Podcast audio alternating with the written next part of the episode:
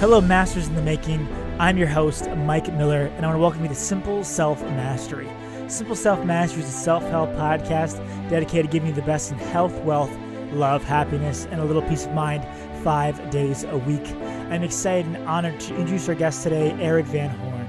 Erik owns multiple businesses in several states while living the four hour work week in the Black Hills of South Dakota.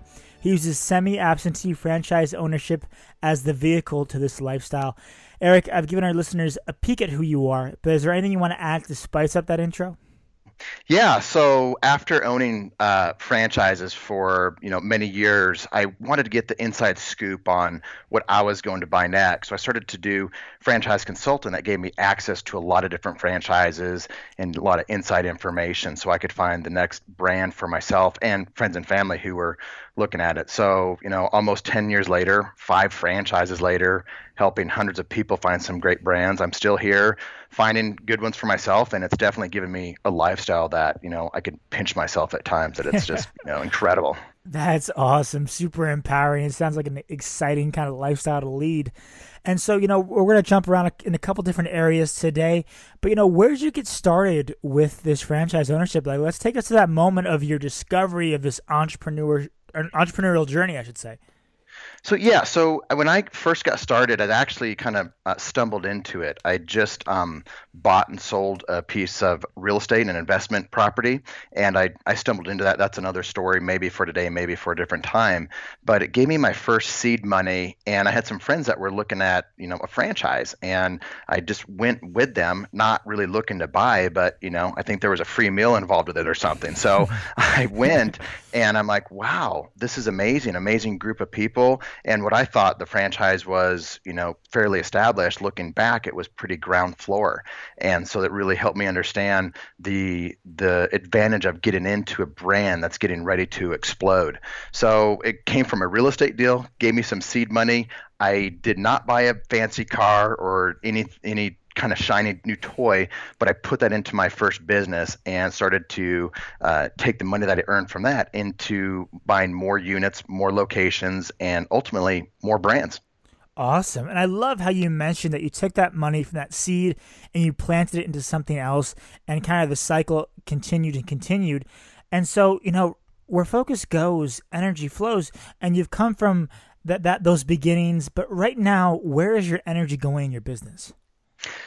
You know, so I love that. I love that statement. And when I look at kind of my business and my life, it's it's all kind of wound up in one. I mean, i am the guy that asks, you know, I'm like, what day is it? Is it Monday? Is it Saturday? Yeah. And you know, if I'm out, um, so like I'll go out boating and do some wake surfing with the family on a Monday because they know if I'm taking a 15 minute business call once during you know five hours of being with them, they're okay with that, and I'm okay with that. I like to mountain bike. So I go out mountain biking and I'd rather be on the trail for two hours and take a phone call from somebody that needs to talk to me versus be stuck in an office all day long. So business and family and life just kind of flow together. So I've got my wife and my three daughters are pretty young. And so I spend a ton of time with them. They don't know anything different other than dad's around all the time. But then I have my current businesses and that's where my cash flow really comes from. So I have multiple businesses in different states. So I live here in South South Dakota, businesses in uh, California, mostly Orange County, getting ready to start some new ones in Kentucky, Tennessee, North Carolina, and I'm working on some new businesses in North Carolina and Colorado. But you know, so that's where I get my cash flow. And that's what I love. It's my passion is building these businesses. But what I've found, it's also just given me incredible insight to be able to help other people that want to get into business. And so part of my week is really helping other people that want to transition out of corporate America to be able to have that time and freedom or whatever the goal is for them. I want to be able to help them reach that and match them with a business that does that. So, you know, it's family, my current businesses, and then helping other people find a path out of corporate America. Right on. I, I love the the balance. It sounds like you got going on in your life. You're always around with your family. You're doing things, spending time with people you love. And so, for those listening who kind of want to start living the four hour work week, you know, like like you're doing, where do they start? Like, how do they really get going with that that journey?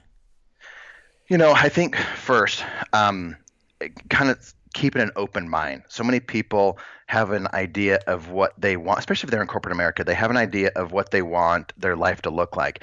And if they're in corporate America, it's so wrapped up into their identity is in their job or what they do. And so when I first start talking to someone, I really want to know what their goals are. And first, it's about money and then they want to do something that they enjoy.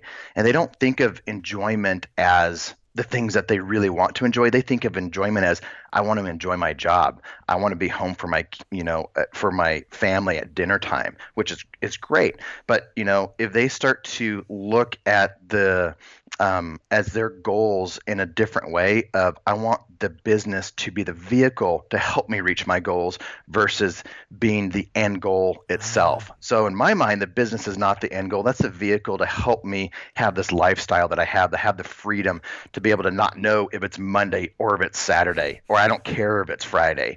So it, it's you know it's a mindset shift that people have to make, and some people don't make it. They they want to buy themselves a job that they enjoy, but I love helping people that want to uh, reach something that half the time, Mike, they don't even know it's possible. They sure. say it to me it, with a bit of hesitancy. They're like, Erik, I'd love to be able to, you know, not work 40 hours a week, come home with my family, work on the business, buy multiple businesses, and maybe travel, you know, a lot. And they feel bad, but once I start telling them like it's possible, they start to open up and then they really start to dream. So, right. you know, it's it's very interesting talking to people that are stuck in corporate America and they start to dream, and it's it's very empowering to see them start to realize that their goals can be even bigger than than what they currently think.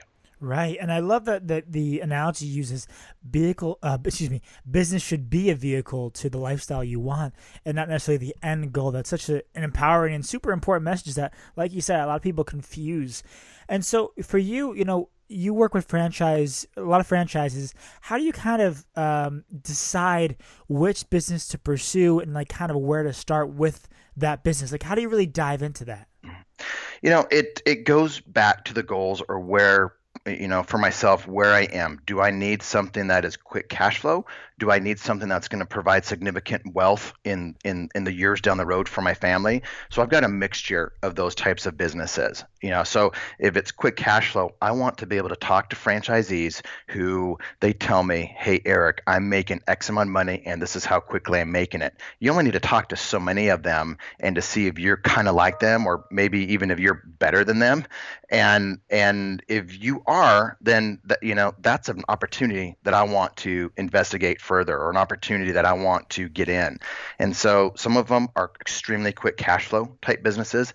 Others are building long term wealth, wealth, a significant uh, more investment. And sometimes that's tied to uh, the type of um, business opportunity in terms of the investment level sometimes bigger investment levels, a million dollar investment level, might mean less employees, less headache, longer term, slower cash flow, but greater stability. Sometimes, you know, the shorter, quicker cash flow type businesses might have more employees, or you're not able to pay your employees as much. And so you're dealing with a different type of employee that may require some more management. So really, for me, it kind of depends where I am in my in, in my life. And and at times it might be just looking ahead and and when the economy is behaving a certain way and it might change and shift do i want to get into something that is on a different uh, segment of the of, of of america? And that's a bit more recession resistant. Other times it might mean getting in and if it's quick cash flow then i can get my investment back into my bank account and let the business cash flow and i'm playing with the house's money at that point Gotcha. I really like that kind of bird's eye view. You can kind of look at it and see if it's in alignment with where you are in your own life. That's a really cool way to look at it. And so, you know, with all these different businesses ventures you're you're pursuing and that you have pursued, how do you kind of balance all of those different uh, different kind of focuses so that you're not outstretching yourself and becoming overwhelmed? Like, how do you really deal with that? You know, that's that's a common assumption that people make when I when I tell them what they what I do or they ask me what I do and I start listing some of the businesses and they're like, oh yeah. "Oh my gosh, you must be busy all the time or how do you handle all of it?" And and I just kind of, you know, laugh on the inside and my wife gives me that look like they have no idea how busy you're not. And and so I think it comes to putting the right team in place and empowering the team, whatever that looks like. So, you know, in one of our businesses made a decision to hire a director of operations that's making, you know, well over six figures. But it was I could have hired someone for less money than that, but if I can hire that caliber of person, they can take a lot off of my plate. And all of a sudden, they have a mindset of an owner. They're making good money and they can make the decisions that I would make. And so when they come to me and, and we have a conference call and they're like, Erik, you know, this is the this is the problem that's coming up I don't want you to have to worry about this problem. This is my problem because you're paying me. And they said, What should I do? And, and I say, No, what do you think you should do? And they only have to hear that a handful of times before they start coming to me with solutions versus questions. So they come to me with a solution, and nine times out of 10, I'm going to say, Great, let's do it and see see how it works i trust you and and then they start to understand my how i would make that decision so that so they're making decisions through a filter of what would Erik do in this situation. And I know sometimes they're going to make the wrong decisions, but it's not going to be catastrophic. So I let them make the wrong decisions so they know how it feels and what it's like. Um, and so pretty soon they're making really good decisions consistently, and you're not having to be involved with the day to day of all the minutia of the business. So that's just one example in one business, but I carry that throughout, you know, multiple businesses that I have. Another thing, just when it comes to working with people that want to buy a franchise and they come to me, they need to be financially qualified they need to be ready to make a decision they don't need to you know be ready to buy or you know that the, the win is not buying the win is is being ready, willing, and able to buy and making a good choice at the end of that process, whether it's to buy or not to buy. That doesn't matter. It's making a good decision for them. And if someone is not pleasant to work with, they they they just you know not fun to be on the phone with. Sure. I'm not going to work with them. So it's really easy just to, you know, work with the people that are fun to work with and that you know you can help them get to where they want to go. That's awesome. And I think that's a huge value bomb right there because, you know, there's, it's just kind of getting that team together. That way it takes, like you said, things off of your plate and kind of makes it easier for everybody. It makes things flow better. And so we're going to transition a little bit here, Erik, into, into, you know, on your path to discovery, you achieve success. I can hear it in your voice, and but also a lot of challenges, a lot of failures. For you, what was the one biggest challenge that you faced on your entrepreneurial journey? I was thinking uh, about this, and you know, I, have been reflecting a lot more on the challenges. And a while ago, I couldn't think of of, of any big challenges because I haven't had any catastrophic things happen to me. But as I was uh, talking to my parents about this a, a, a, while back, just about some of the challenges that I faced, they reminded me of something that I'd forgotten about. And I remember getting my first credit card in college. All of a sudden, I don't know why I got a credit card in college, but I did. And so, fast forward, you know, a number of years outside of college, the credit limit increased, and I don't know how it, the balance got so high, but it did. And I didn't really tell anybody about that because I thought I can handle it, I can pay it off. And then before long, I remember being in the room. It was either my mom or dad there, and a creditor called me. And I'm like, oh my gosh, you know, I recognize it because I was getting these calls a lot. So, you know, they basically said, hey, what's going on? And that's when I told them. And we came up with a plan, and they said, you know, we're going to, you know, if you want, we'll hold you accountable. You won't be able to spend money like you've been spending money and we're going to put you on a payment plan. We'll pay it off so you're not paying crazy interest and getting caught up in this, you know, uh, a bad situation. So I we put together a contract, and I still have that contract today. And it was for a certain amount of time, and I got focused on paying that off, and I and I was accountable to them because I wanted to be accountable to them. And before long, that whole thing was paid off, and it was a significant amount of money. I mean, I, I, can't remember if it was ten or twenty thousand dollars, but to me at that time it was a lot of money. And then I was just amazed at how quickly it got paid off because I was focused on doing that and I submitted myself to that accountability. Now I kind of look back and I'm like, oh my gosh, I have three times that every month on different credit cards that I have, and they're paid off every month, auto pay out of the out of the checking account. But it just reminds me back in those times, and I wonder what would have happened if I wouldn't have been open, wouldn't have been honest, and if my parents wouldn't have taken that opportunity to coach and teach me, and instead of just you know shaming me in that. Right. And so from that whole thing, from that adversity, from that, you know, that struggle of the credit card debt, what was the one greatest lesson you've taken from that experience?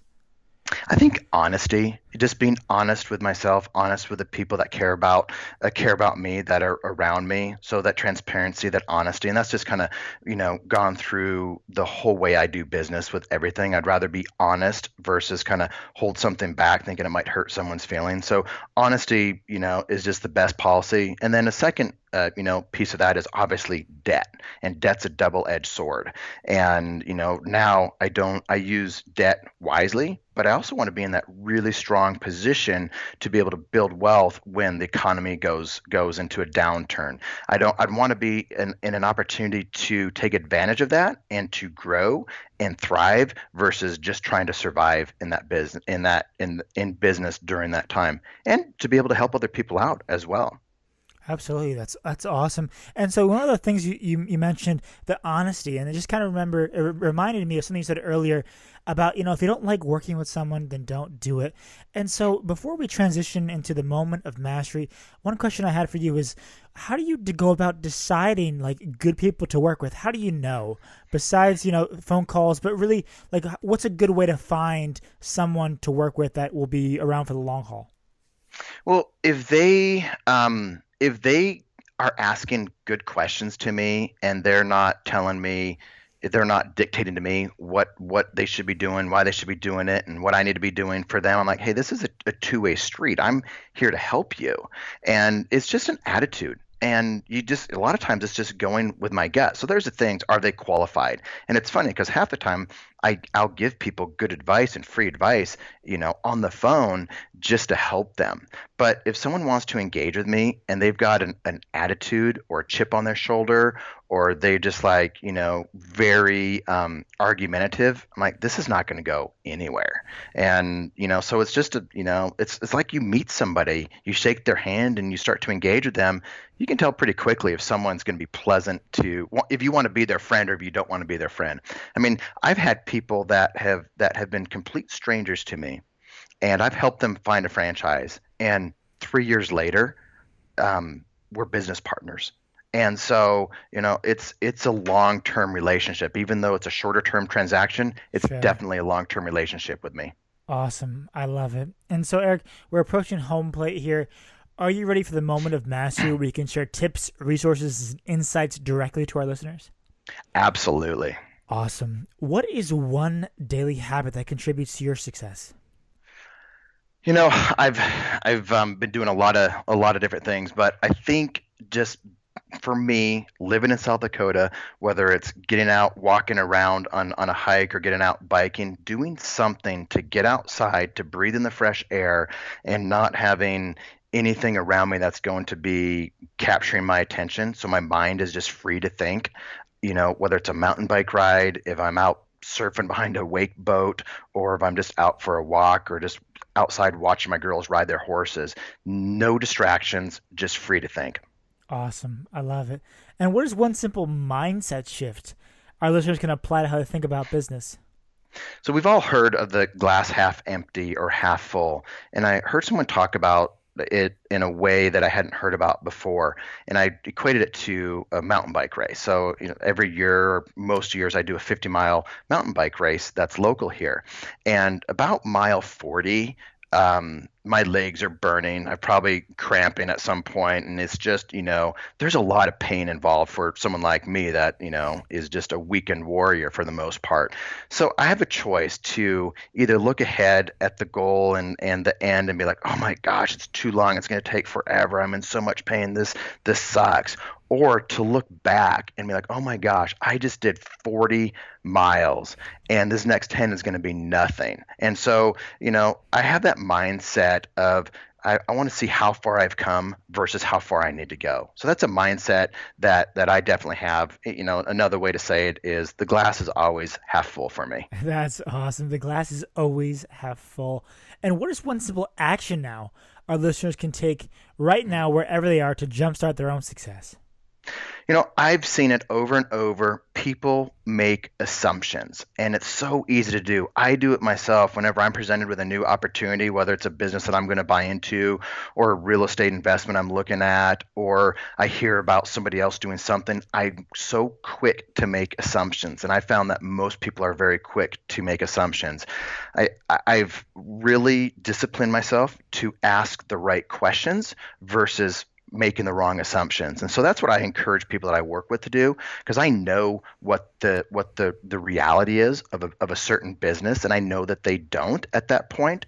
And so if they are starting to make the wrong assumptions and they are not open-minded to ask the right questions, you know, they're they're never going to get to where they want to go. So ask the right questions, don't make the wrong assumptions. Love it. And what is one book you can recommend and why? Um, Story Brand by Donald Miller. It's really helped me clarify my message and helps a lot of different people. And you know, whether you're working for somebody and just who you are, or you have a business and you're interfacing with customers, or you're a consultant, but it helps you clarify your message, why you're doing what you're doing, who you are. And the premise of of this book is you're not the hero of the story you're the guide. And it's really helped me clarify that for everybody that i work with because i'm just the guide. I just help them get to where they want to go. So excellent book story brand by donald miller. Awesome. Have to check that out. We'll put a link for that too in the show notes. And finally erik where's the best place our listeners can go to learn more about you and what you do? Uh, facebook I love franchising. That's that's probably the best place, and I have a website as well. I have uh, content on there, but I'll I give a lot of free content on Facebook, um, and then uh, obviously on my website, I love franchising.com. Um, and on there, you can get a free ebook on basically it's a guide to uh, how to investigate a franchise, and so it's right there free. Right on. Thank you, Erik. Masters in the Making. Go check out Erik's website and go check out his Facebook page. Also, check out simpleselfmastery.com. Type in Erik's name in the search. It'll shoot you over to the show notes page of today's podcast for links, resources, timestamps, and an overview of what Erik and I discussed today. Erik, I want to thank you for sharing your journey with all of us here at Simple Self Mastery. You mastered the mic and shared a ton of value. Thank you, and we'll talk to you soon. If you enjoyed today's episode of Simple Self Mastery, please show your support by subscribing, leave a five star rating, and a review. It is my honor and privilege to provide you with high value, free content five days a week, and I'd be humbled by your support. Keep learning, keep listening, and keep working towards your own personal self mastery. Thanks, and we'll catch you later.